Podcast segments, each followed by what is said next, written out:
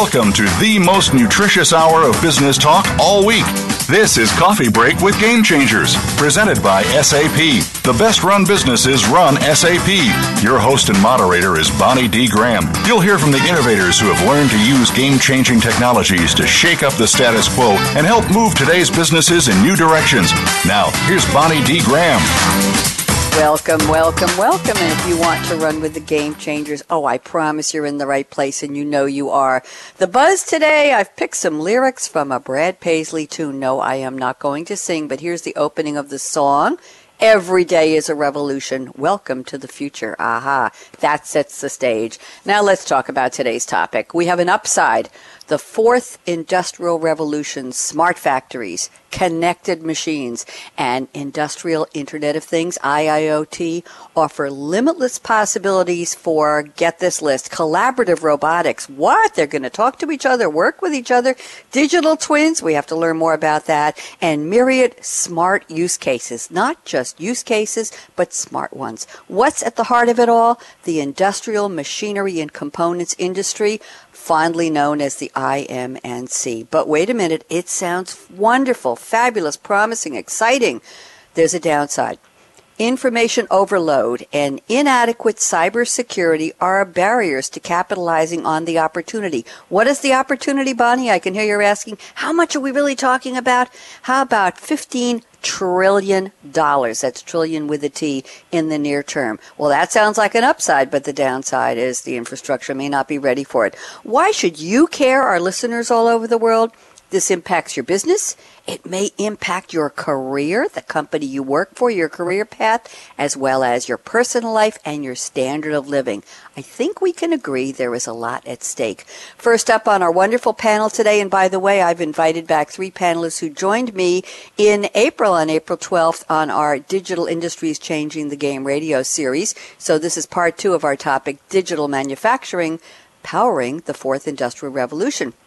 First up today, I'm very pleased to welcome back Sean Molloy. He is the Industry Solution Principal for, I just mentioned IM&C, Industrial Machinery and Components, Automotive and Mill Products Industries at itelligence Inc. And Sean has sent me a quote from Harvey S. Firestone. Those of you saying, gee, Firestone sounds familiar, think about your car.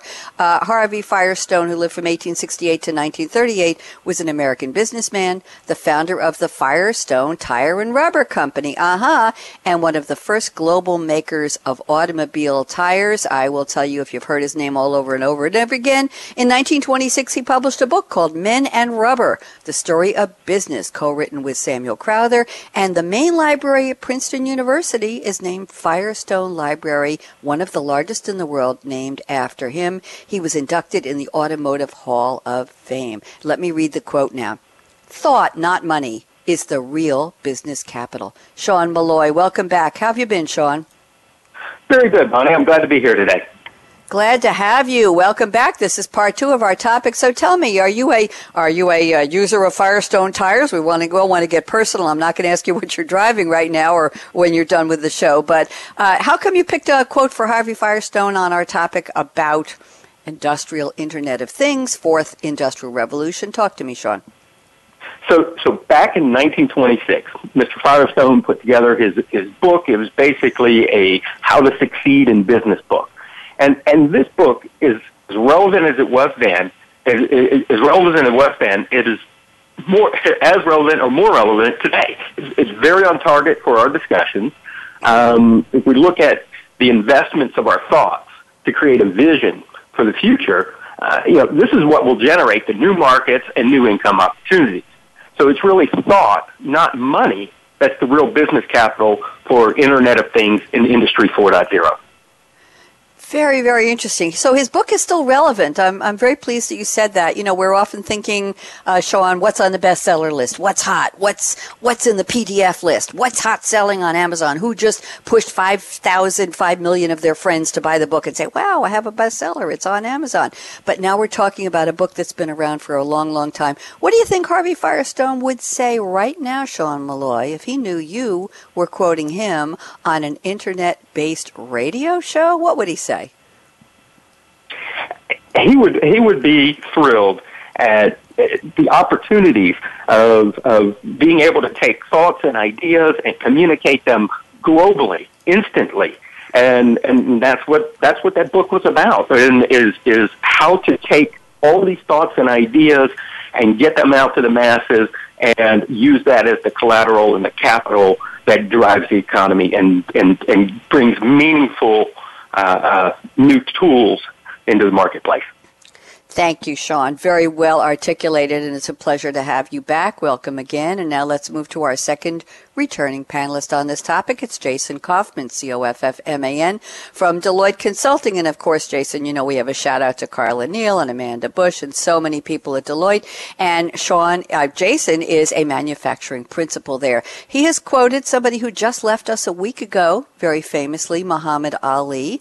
And the quote is, a man who has no imagination has no wings, but anybody who doesn't remember, Muhammad, Muhammad Ali was born Cassius Marcellus Clay Jr he lived from 1942 to 2016. He was an American Olympic and professional boxer, widely regarded as one of the most significant and most celebrated sports figures of the entire 20th century. Controversial, polarizing inside and outside of the ring. And there's so much more I could tell you, but he's the only three-time lineal world heavyweight champion, winning the title in 1964, 1974, and 1978.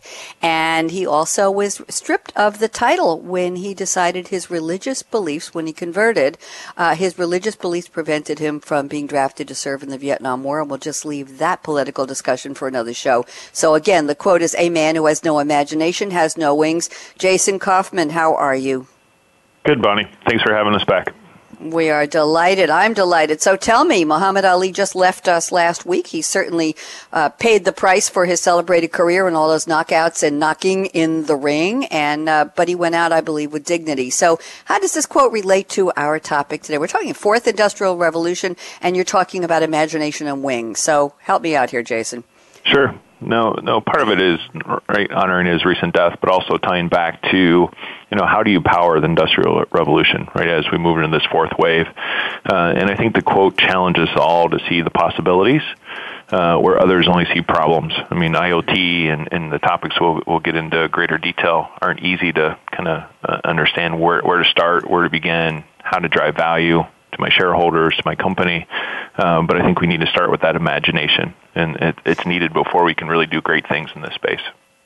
Interesting. And Jason, I, I think if you ask people to put a couple words together in the same sentence, the last thing they would put in next to uh, industrial and manufacturing would be wings and imagination. Do you agree with that?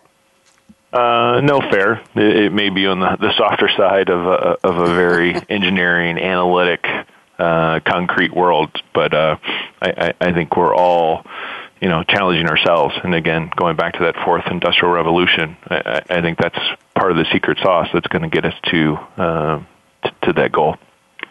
Thank you. And by the way, anybody who doesn't know more about Muhammad Ali, he was nicknamed the greatest.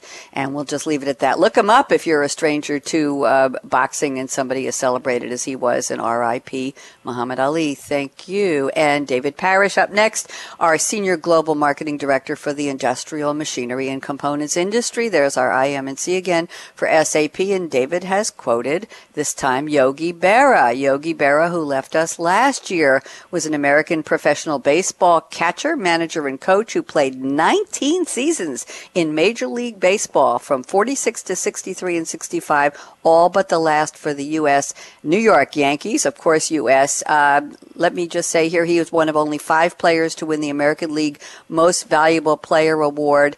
And David, just indulge me here, but I don't know if you know that uh, in 1942, the St. Louis Cardinals passed over Yogi Berra in favor of Joe Garagiola, who was his boyfriend, boyhood best friend.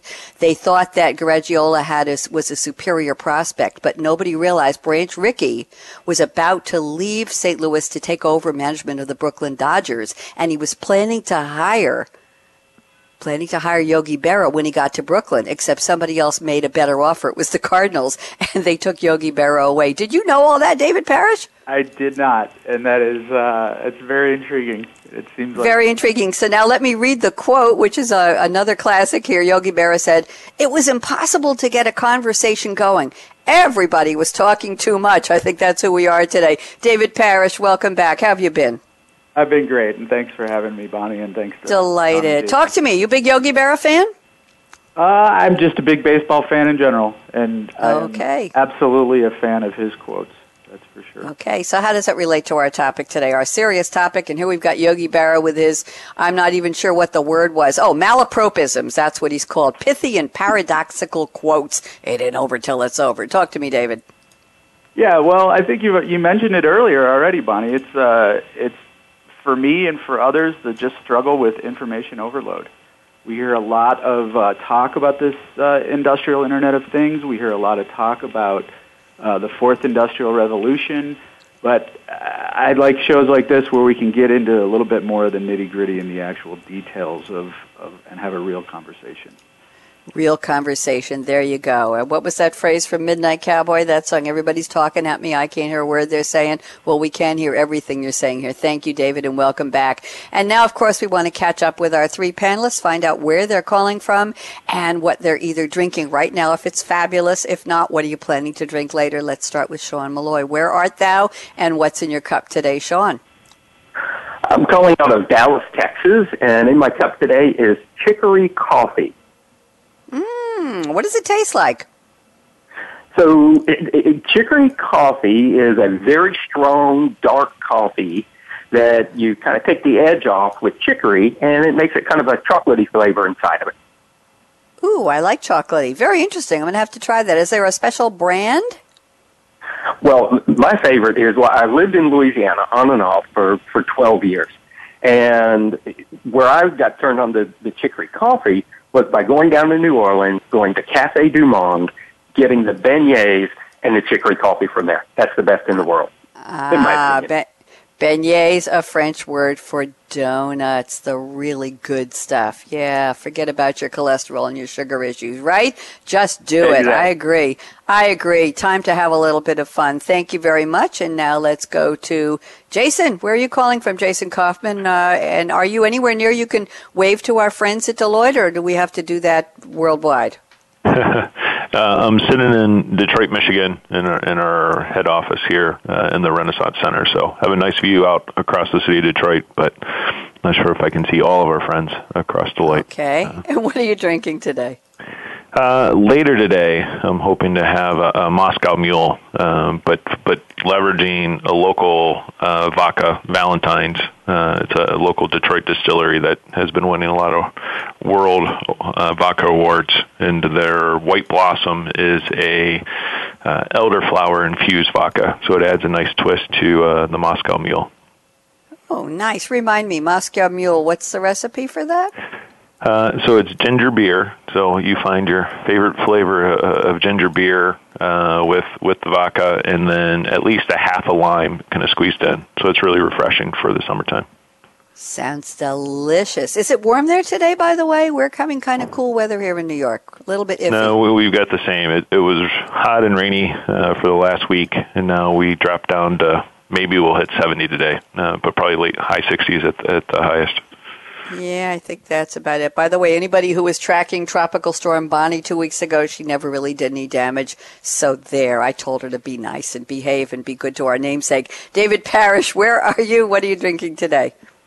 Thanks, Bonnie. I am in Denver, Colorado, and I'm drinking coffee, but uh, the chicory reference, I, I missed the coffee in New Orleans for sure. I visited there many times, and it is delicious. But just drinking plain old coffee, but later today, uh, similar to Jason, um, here in Denver, Colorado, and Colorado in general, we like our local spirits and local beers, and we have over 250 craft breweries, I think, in the state of Colorado. And hopefully, my wife and I will have a chance to take a little bike ride later this afternoon and have a local beer or a local cider afterwards.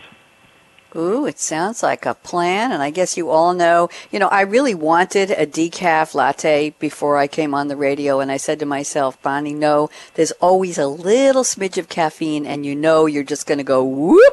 And you can't do that on the radio. You have to stay in control. So I had a glass of milk instead, but I'm drinking cool, clear water now in a cool, clear cup with a green straw, not a, not a pink straw because we've been having a little bit of sunshine. So I left the pink straw for a rainy day and I will have that latte after we are off the air. You're talking to, we are talking to Sean Molloy at itelligence, Jason Coffman at Deloitte, David Parrish at SAP.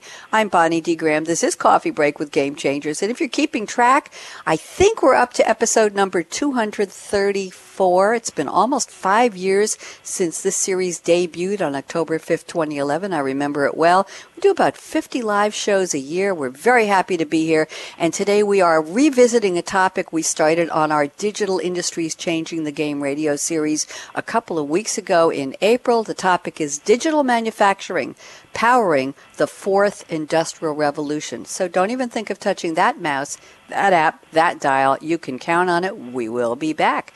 Justin out.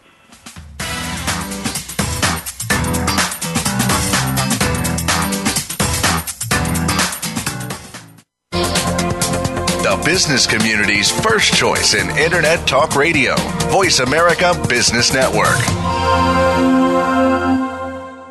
The time for enterprise mobility is now, according to IDC. By 2013, over 1.19 billion workers worldwide will be using mobile technology, comprising 34.9% of the workforce. The impact of mobility on business is clear. Increasing numbers of business users are expected to handle critical tasks and decision making in real time, no matter where they are. SAP and Sybase, an SAP company, offer mobile applications and underlying infrastructure with integration to SAP SAP systems for secure access to business processes anytime, anywhere, and on any device. www.sap.com. When it comes to business, you'll find the experts here. Voice America Business Network.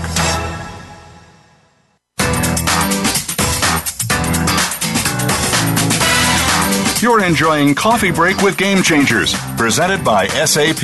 You can send an email to bonnie.d.graham at sap.com. And you're invited to tweet your questions and comments during and after the show at Twitter, hashtag SAPRADIO. Now let's get back to Coffee Break with Game Changers. Let's get back. We're talking about the fourth industrial revolution. You thought there were only three. Is that what your history book really says? Well, think again. You have to listen up. We're here live on Coffee Break with Game Changers Radio. By the way, we're tweeting at hashtag S-A-P-R-A-D-I-O. I see some tweets here from our good friend Karen Geraldo tweeting at K-H-E-R-A-L-D-O 24. Thank you, Karen, for always listening and tweeting. We had a tweet from Jason P. Coffman at Deloitte a little while ago. Uh, Deloitte SAP is tweeting tweeting. We're having a party here. IoT Minded is tweeting, whoever they are. Thank you very much. And I've tweeted about 20 times so far. So come in and join the party. The water is fine. We're ready for our roundtable in earnest, as my mom likes to say. We're going to start off with Sean Molloy at itelligence. And I'm looking here in my notes. Sean, here's a very provocative statement you send me. I'll read it and then we'll have you expand it and then we will invite your co-panelists to chime in.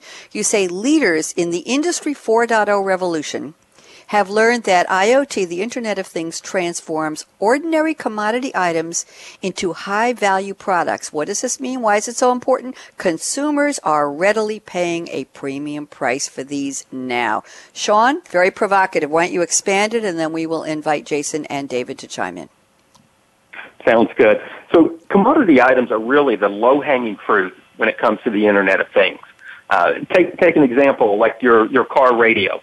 For years, uh, uh, the, man, the auto manufacturers sold cars, car radios. It was just a standard component in the car. But then somebody came along and made the investment in the IoT side of things with a Bluetooth radio and started putting those in cars. Now, consumers started going to purchase those cars because it gave them a value, an incentive that the other car manufacturers didn't have. So the first ones in were able to charge a premium price for the new vehicles that had that new technology. Now, as as more car manufacturers jumped onto the bandwagon, put IoT into the cars as, as a standard offering. The the last car company, if you think about it, that started putting those radios in, still had to make similar investments to the first one in, except now the the value and and the profit margins have gotten lower because as you know as a project product matures in the marketplace, the margins lower, uh, but yet they make that same investment. So it becomes a penalty for them uh, as a laggard in getting into the market, and that's that's where where our manufacturers today need to look around at all of these commodity items and make those business decisions about which ones they want to invest in because and, and get those to the market first because they're the ones who are going to re- reap those rewards. Interesting. Is this breaking news for them, Sean? Are they just finding it out by tuning in today, or do you think they're aware already? I, I, I think there, there's a mix. There's a mix in the marketplace because people traditionally have not looked at commodity items in, in a way that says, how do I differentiate mine and get a higher value for it? It was more of, how do I sell more of these products as opposed to, how do I differentiate this product and get a premium for it? Interesting. Very interesting. Let's ask Jason Coffman at Deloitte for his POV. Jason, join us, please. Sure. No, I think Sean's asking a, a, good question, right? That that everybody's trying to dig into. And in in my words would be it boils down to where will this value come from, and and how do manufacturers and others want to participate in this space. Um, a, a lot of the value that we've seen so far, use cases that people are pushing on, been more on the called the back office, right? How do I manage risk? How do I have a better visibility into my supply chain or proactive maintenance on, on, on my factory floor? Um, I think the examples and use cases that, that Sean's talking about is how do you get more uh, customer facing and, and, starting to push on that side of the value chain, um, which which could turn into a, a much you know larger value proposition for, for most companies. Thank you, David Parrish. Thoughts, please. Yeah, um, I mean, I think Jason and, and, Sean both said a lot there. Um, I think where the value will be coming from, as Jason mentioned, it is shifting, and I like the the consumer examples, you know, around mm-hmm. automobiles and Uber and things of that nature. Um, I think we're just at the cusp of it, right? Um, it is a revolution, and we've we've seen this sort of change in the past, but I don't think we've seen it this rapidly when we come when it comes to the internet, the Internet of Things. And do you think this is a surprise? Is anybody sitting there in manufacturing and industry and saying, "What's that thing they're talking about? IoT? What is this about commodity items?" I don't know what. Is there anybody left who who is not on board, or at least doesn't have a ticket to climb on that train, David? I think um, most manufacturers today are definitely aware of it. There's more than a few that are, are well down the path and, and very sophisticated because they've been doing some of these things for a while now, and this, the technology has improved those processes. But uh, you know, overall, I would say uh, no no one's surprised about it happening. People are surprised about how fast it's happening. At least I am. Ah. Okay. Uh, well, let's get a feedback from Sean and Jason. Do you agree with D- David? Are you surprised? Sean? So, so this is Sean. I, you know, the, the the most surprising piece of this to me, like like I was mentioning earlier, is that uh, manufacturers are focusing still on producing a lot of the same product and just trying to do more of those as fast mm-hmm. as they can whereas IoT affords them the opportunity to innovate that product and, and, and get greater margins. And, and that's the surprising thing is that not all manufacturers are thinking this way. They're not thinking that their common, ordinary product can be extraordinary, at least for a time. Take, take a look at the, the Nest uh, thermostat. Mm-hmm. Who, who would have thought that a standard household thermostat would sell for around $200 because it's been enabled with Internet of Things. That's right. Very, very interesting. Uh, Jason, join us on this one. Any thoughts? Yeah, no, I, I think there's a lot of the traditional manufacturers are now, whether they're setting up separate divisions or some some level of strategy within their four walls of how to deal with this disruption. Right, they're they're they're being challenged, I think, by a lot of startups that have this more uh, software service based mindset versus just product centric. And I think they are in a position to be able to capitalize based on having the market share, having that footprint, but they need to think differently. So as part of the challenge is, you know, how do they disrupt themselves in order to leverage their core business, but then move into all this new capability that could really differentiate themselves. Thank you. And I have a, one more question for the panel before I move into some thoughts about the IoT from Jason Coffman's notes. Question is social media. Does it come into the mix? A, a manufacturer who's set in their ways, who has stayed STAID, who's done things the same way, the wheel ain't broke, don't fix it, blah, blah, blah.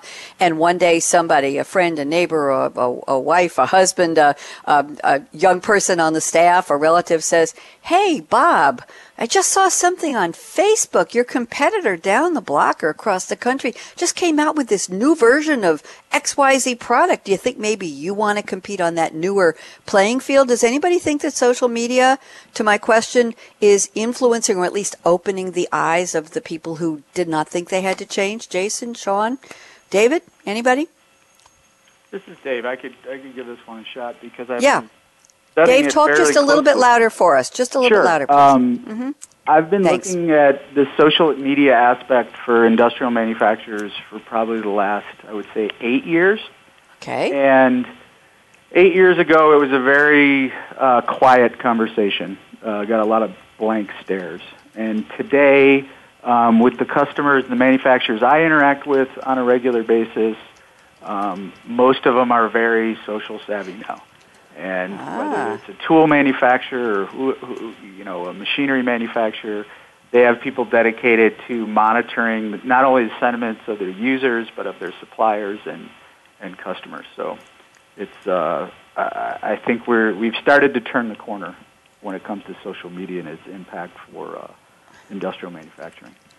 Thank you. Anybody else want to chime in on that? Uh, Sean or Jason, any observations about social media and manufacturers and the teams who have been deployed or, or on the ground looking and listening and saying, wow, we should do something about that? Anything from itelligence or Deloitte?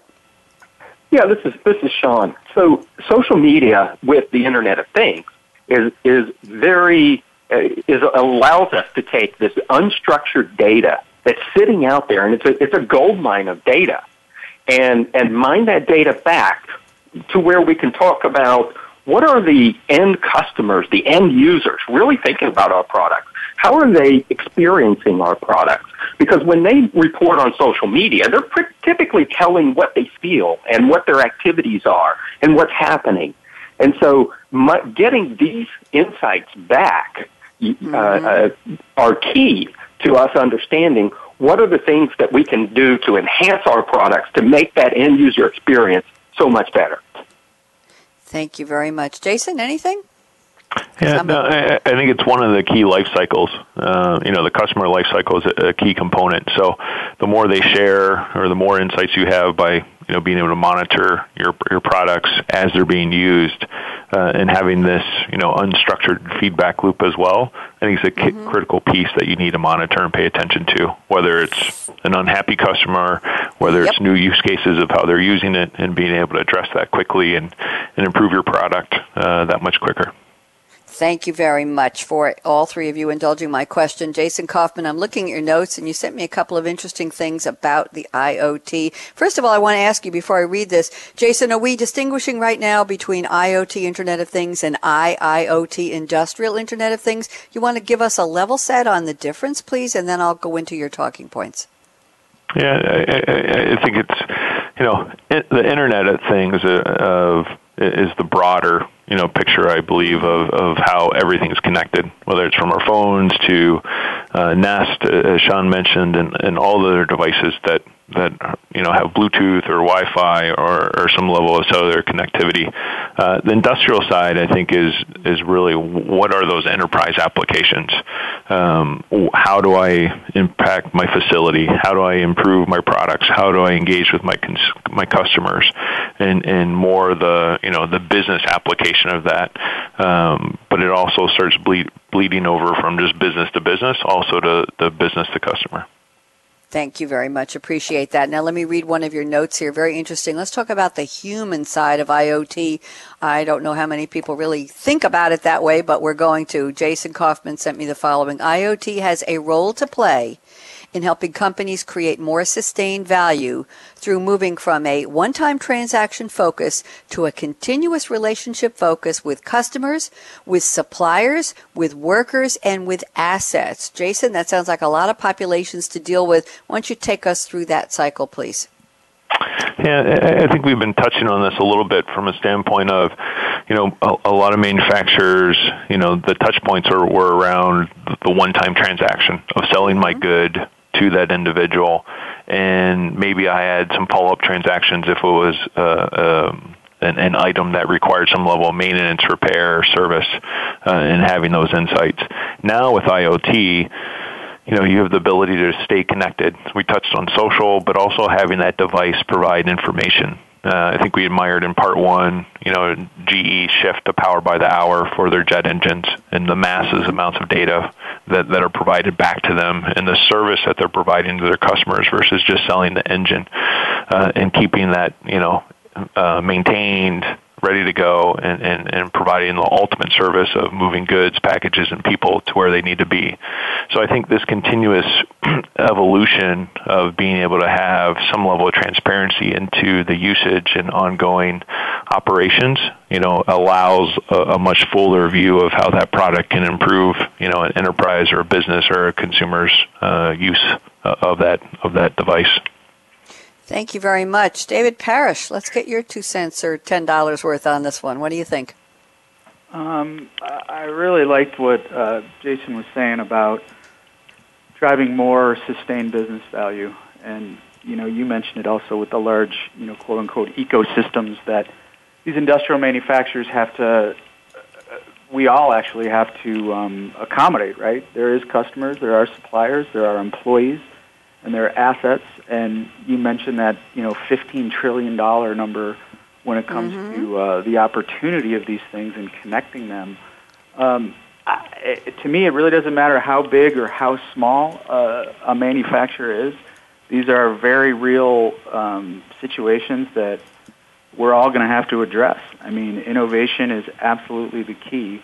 And like I mentioned earlier, the speed of the change is so rapid that rapid innovation is now becoming, you know, table stakes to, to remain competitive and remain a global leader in industrial manufacturing, which might not have been the case, say, 20, 30 years ago if you just had a solid product that worked, right? You need more than that now. That's right. You do need a lot more than that. Sean Molloy, itelligence, join us. Thoughts, please. Yeah, I, I, yes, I believe that Jason's pointing out that one of the main focuses uh, for the use of IoT is is really in strengthening relationships. Um, for example, if you if we take an ordinary laundry basket and add a simple IoT level sensor on it, and when we take that and connect it to a dry cleaner, we have a concierge.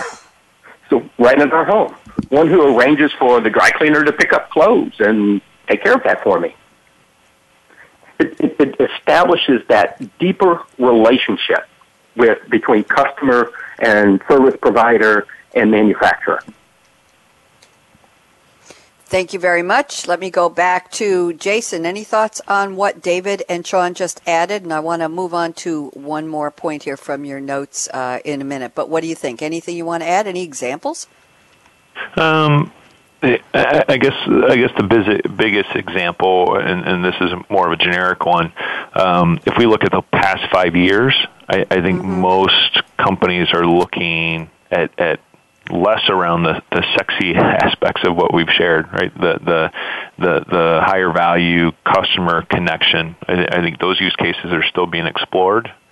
Um, most manufacturers, I think, today have been focused on that efficiency, expense reduction, and, trying to attack, you know, the utilization reduction of uh, of risks associated with, you know, their manufacturing plant floor. But I think the challenge that we're putting out there is how do you have those insights? So if you look at the supply base that are providing, you know, whether it's the valves, the pipes, you know, the machines within that customer's uh, four walls, how do they start monitoring and providing services that could be, you know, a value add to them? So I, I think the dynamic of that whole ecosystem needs to evolve one step further. Okay, we talked about revolution. Now we're adding the term evolution, I believe. Uh, one more comment from you. I'm looking at your notes here all the way down at the bottom of what you sent me. And you say transparency can be a double edged sword. Why don't you give us the Waze, W A Z E example, and then I'll, I'll move on to something from David Parrish's notes. Jason? Sure. No, uh, uh, you know, just example, you know, I'll talk about Waze in a second, but just within that manufacturing world, if I have transparency into the the plant floor of how they're operating, what they're doing, and if I can monitor my product that's that's supporting that manufacturing process and understanding their usage, I, I don't know if the electrician or, or machine repair will be, you know, tweeting or using social media to talk about how great this valve is. But if I have the ability to kind of monitor it, uh, it can provide a lot of insights. But with that transparency, it could be a double-edged sword of, well, you know, how are they really running? Does that company want their suppliers to understand what's going on? And, mm-hmm. and there's a lot of trust there. Uh, one example that we use, um, I don't know if people use the navigation uh, app Waze. Uh, it, I live and die by it, uh, particularly if I'm traveling out, outside of Detroit and trying to figure out how to get from point A to point B. But it gives us a better drive uh, experience. It allows you to take different routes than just the normal route you you uh, you take by default because it can recognize that there's an accident and, and kind of crowdsource how all traffic patterns are happening. However, with that transparency, insurance companies can also see that, oh, you're traveling five miles, seven miles over the speed limit whenever you can or mo- most times. Um, and with that driving data, could they you know start charging different rates based on actual use? So it's the balancing act of what kind of value am I getting out of that and, and how is it going to be used and making sure it's very clear on the intent of that data if I anticipate or if I uh, elect to participate in that in that uh, ecosystem of, of the give and take of the data. Interesting. Thank you. Before I move on to David Parrish's comments here, uh, David or Sean, any any examples you want to add to the wonderful Waze example that Jason shared with us? Either one of you have something, a favorite use case you want to talk about? Maybe not. Okay, I'm going to move on. Just thought maybe. David Parrish, you brought to my attention that at the end of May, we're in early June now, Industry Week published an article on the industrial internet of things talking about smart use cases. Let me just read one here. You say sensor enabled pipes that detect leaks enabling smart water. Many industrial pump manufacturers have already started selling smart water pumps. David, what's your favorite use case? You want to give us a couple more? Um, yeah, I don't know if I have a favorite, but that one, uh, you know, I, I deal with quite a few large manufacturers and small and medium sized manufacturers also. And the water pump guys are really on the forefront of, of this kind of uh, connectivity, if you will.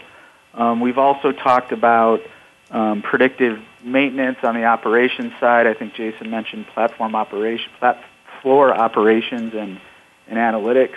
Um, some of the other ones, um, just a little more personal and less um, less industrial mm-hmm. focused, but um, the building I work at here in Denver for SAP is LEED certified, which means it's you know environmentally uh, sound when it, or as sound as can be when it comes to uh, the environment. So things like if there's nobody in the office, the lights go out, or the temperature on the thermostat changes. I know um, Sean mentioned the the, the Next uh, thermostat or the Nest thermostat from Google. Mm-hmm. Um, those types of things, I think. Um, over time will will affect all of us, right? And at the industrial scale, I think it's uh, it's very dramatic. Everything from smart grids and utilities to um, we also already mentioned the Waze app J- Jason did on you know smart commuting, knowing where traffic patterns are, knowing where parking spaces are. All those things from a personal standpoint, I think, are are quite large and. An industrial industrial standpoint, just exponential how how how this will affect business moving forward. Thank you. Sean, anything you want to add to that? I'm going to pick up some more from David's notes in a minute, but I just want to uh, go back around the table. Anybody want to add anything about smart use cases? Do you have any uh, any of your own favorites, Sean or Jason? Sure. Uh, a couple of use cases that I'll that I'll put out there are um, take for example industrial robots. Uh, industrial robots have traditionally been uh, locked in cages uh, because they You know, literally, if you invade their space, they're not going to stop. They are going to harm you. And and now the the use case has been let's let's free the robot, let's pull them out of the cage, and let's put them on the line with the users. And and to do that, then they've added these these sensors that sense as you get close to the robot, it slows down, and and the government has gotten involved and de- determined even what a slowdown speed should be, and they've regulated that. And then uh, also, when you get a closer proximity, the robot will completely stop. And so, you know, these are that, that is a great use case of, of IoT helping us in, in manufacturing on an everyday basis. Thank you. Jason, anything from you? Uh, just playing off a, a Sean's example, I mean, as all that volume of data you know increases you know from the factory floor from that robot watching how things behave. And, and there's a learning component too uh, just watching some of the vehicles. You know Tesla rolled out autopilot overnight scroll through micro font uh, 12 pages on their screen hit okay and now you're enabled with autopilot.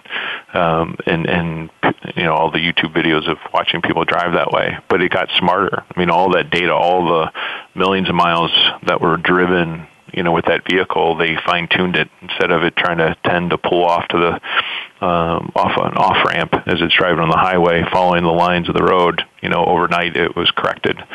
So, so there's also the component of with all these robots, how can you know the suppliers of those solutions learn from all that data and and, and all the different use cases. So uh, I think the the exponential growth of having access to that data can only you know, further drive the improvement and really get us through that industrial revolution. Thank you. And now I'm going to go back to something from part one that remains in David Parrish's notes. David, you know where I'm going. We're talking about the dark side. I alluded to it in my opening today. Let me just read a little from your, your notes from part one, then we'll have you run with it. And I know Sean and Jason will want to chime in. You say the dark side of this exciting growth and opportunity High value industrial installations and manufacturing facilities are prime targets for digital attacks and sabotage. And then you added, David, trust with your suppliers, manufacturers, and customers is the ultimate cyber currency. So, since we met a couple months ago on this topic, David, has anything changed on the dark side? You still feel that way in terms of cyber attacks? And is enough being done? Um, yeah, I think it's a very, very real um, threat at, at this time. Um, Sean mentioned earlier about uh, strengthening relationships, and that's how some of this connectivity can do that. Um, and I think that's paramount because I do think trust, like innovation and imagination, and, and these various things are are extremely important. And from a cybersecurity standpoint, I think most companies that I've worked with um, have this um, as top of mind, right? I was uh, fortunate enough to do some business in Germany uh, back in April, and when Sean mentioned Free the Robot, uh, it totally resonated because I was in a, a manufacturing company that does controls and automation, and they have the real robots next to the real live human beings. And you can tell if, you know, if there weren't severe controls and severe security around these things, how people's safety could be compromised uh, very easily. Um, so I know for this particular manufacturer, where I saw the freed robot, if you will, um, cybersecurity was was definitely you know top priority to make, making sure the safety of the of, of the plant. How long do you think we're going to be able to reference it as the dark side? Do you think there's a, a, light at the end of the tunnel in terms of, I talked in the beginning about the inadequacy of protections against cybersecurity attacks, uh, cyber attacks, David? Is anything going to change? Uh, we aren't quite at our predictions round yet for the show, but is, is there a light at the end of the tunnel or will we ever get ahead of the bad kids? You know, I'm I'm I'm typically a, a half glass full, really full kind of guy. Um, but for this one, it reminds me of kind of uh, when people talk about cheating in professional sports, right? That whether they're taking performance enhancing drugs or I heard something about a, a bicyclist had a small electric motor in their in their bike. I think the the nefarious folks just seem to be ahead of the curve a lot of the times, and it's a constant struggle to keep up. Yeah. I think we're doing a great job, and I, I think many companies are doing what needs to be done to keep their data and their customers and their people safe and secure. However, I don't think the threat's going to disappear anytime soon. And I think I can back that up with an article in Reuters on their home page on Reuters.com dated January 15th of this year 2016. The title was U.S. sees jump in cyber attacks on critical manufacturers. U.S. Department of Homeland Security investigations of cyber attacks on the nation's critical manufacturing sector nearly doubled and the year ended September 30th. Uh, the team is called Industrial Control Systems Cybersecurity Emergency Response Team or ICS-CERT, they said in a report it investigated 97 incidents at critical manufacturing manufacturers during its most recent fiscal year. Category includes, you will not be surprised, gentlemen, makers of vehicles and other types of transportation equipment as well as metals, machinery, and electrical equipment producers. It responded altogether to a total of 295 cyber incidents, up 20% from the previous fiscal year. Let's get some comments. David, any surprise on this before I ask Sean and Jason? Uh, no, I mean as expected. Really, I mean I think it's it's very real, and it it'll continue to be real.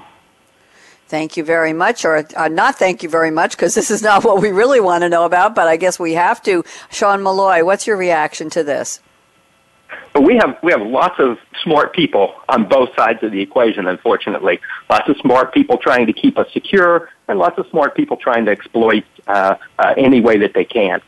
So, you know, really, as as more devices are connected to the internet, the the ability to pre- protect those devices uh, in the short term seems to be maybe decreasing. But a, a lot of the future of the cybersecurity market is really tied to this industrial revolution. And so both are going to mature together and the gaps are going to be filled. And I think uh, at, at the end of the day, we're going to be able to transact in, in, a, in a fairly safe world and uh, uh, be very successful with Internet of Things. Wow, I like that optimism a lot. Let's see if Jason Coffman at Deloitte agrees. Jason? yeah, no, and whenever you, as we admired, right, when you're pushing on these new ways of being connected, I mean, you also expose yourself. Um, in, in not so not so good ways. but I think the real challenge is to within your manufacturing group or within your product development group, there's going to be new talent, new skills required to think this way instead of building a device that you know, was it was fairly you know uh, self-contained and not the threat was maybe it could get stolen uh, and just taken from you. Um, with, with these types of connectivity, you know, could you lose data? Could you lose a customer's data? How, how do you make sure you, you protect yourself? So, but that needs to be enabled at that product development and, and manufacturing side. So, how do you deal with the software? How do you deal with software uh, cybersecurity in order to put you know all, all the controls in place and improve your maturity in this space uh, will be a, a ever growing um, part, part of any any um, manufacturer's group or organization in order to uh, handle these kind of things. Thank you very much, David. Anything you want to, else you want to say about this jump in cyber attacks and where you think yeah, it's going? Because yeah, expand a little bit on what both um, Jason and Sean said around this. I think um, you know, the idea that there's good, smart people on both sides of the fence, I think, is absolutely spot on. And I was reading an article recently um, that had a study that said last year, 2015, um, over 800 million U.S. dollars was uh, invested in cybersecurity products. And the growth of that mm. industry, they're predicting an 18.8% growth. So by in four years from now, it's going to be a two billion with a B um, market around cybersecurity products. So I think you know people realize the importance of this. People realize there's an opportunity to make some money, to be good at it, and uh, also just to protect uh, you know the greater good, if you will. So thank yeah. you. Let's let's go back to the lighter side, get away from the darker side for a minute. We've got about a minute and a half before we go formally to our prediction segment. But David, drones, Walmart, six to nine months away. What's going to happen in six to nine months, and how are drones going to help them do it better? Thoughts? Yeah, I thought this was interesting. Um, a lot of people here, at least in the U.S., have heard about um, Amazon is is trying to get approval um, to use drones for direct delivery to customers for um, you know their products for smaller. I think it was under five pounds type of parcels, um, which is interesting, and I think that will happen at some point. It hasn't happened yet. But what was more interesting to me is Walmart kind of taking this to the industrial level instead of direct delivery um, to the customers, more looking at what is the physical, the actual real-time situation within their distribution centers. So what does the inventory look like? Um, so they have drones that are actually functioning today, and the article I read said taking 30 images per second and feeding that information directly back to their systems um, to make real-time business decisions on do we need to stock more? Do we need to stock less? What's the situation? And the end game here would be obviously better delivery to their end customers to, to compete with the with the Amazons of the world. Interesting, interesting. So those are drones we will not see, at least not in our neighborhood, peeking into our bedroom windows or our our, uh, our home Correct. computer labs. Home computer labs, where hopefully we're all doing, we're on the good guy side of the equation. Let me circle back. We are now officially in our crystal ball predictions round. Mr. Sean Molloy at itelligence. Why don't you tell me? You know, I still love the year 2020. I probably always will, even after we're in 2021. I'll still be talking because it just sounds so cool. But it's almost not even in the future anymore. It's coming so quickly. Sean, what will change about this topic if we met again at some point in the future? Powering the fourth industrial revolution? Will we be in the fifth industrial revolution anytime soon? Sean Molloy, Molloy prediction, 60 seconds, go. Prediction is 2020 will still be in the fourth. Uh, thoughts of, of how to make more products effective or how to use them in new capacities or how to transform commodities of today into the IoT sensations of tomorrow, that will all be realized. And, and they will have become the catalyst for business and income of tomorrow. Um, you know, it's really going back to my original quote. It, it's the thought uh, that will fuel uh, more machine-to-machine connections. Uh, also, uh, I'm going to throw out there that with the information overload today and the proliferation of IoT by 2020, uh, there'll be a new, real important field that's a that's an old important field, and that's going to be statistics. And so we're going to need the statisticians more than ever to model the data, sift through the millions of data points, and tell us which ones are relevant uh, and, and are going to make an impact in the business market today. Did you really say statistics? Did you really say statistician? Seriously? Yes, I did, because when you're a data overload, you don't know what is important. You can't, you've got so much noise in all the data, you need somebody who can tell you what data is significant. Did you just create a new job opening for something called statistician? Will it be like data scientist? Will it be statistics scientist? Or is there a sexier title, Sean? Just quickly tell me. This is sounding very interesting. I, I believe so, but I don't know what that title is. All right, we'll have to come back on part three and figure it out. We're going to do a whole show on the statistician in the Industrial Revolution, the fourth or the fifth. Jason Coffman, Deloitte, 60 seconds. Please give me your predictions.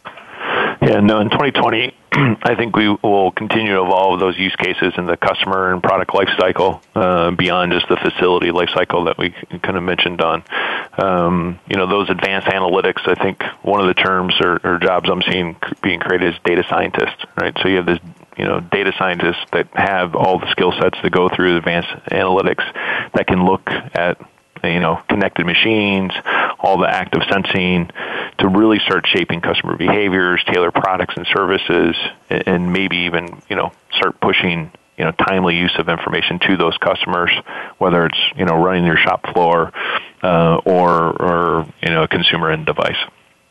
Thank you, David Power. 60 seconds, and then I have some breaking news for all of you. You're going to get a kick out of it. David, predictions? Go ahead. Um, yeah, I, lo- I love the term data scientist. And I Mm-hmm. honestly, in my career, had never heard that term until probably three or four years ago.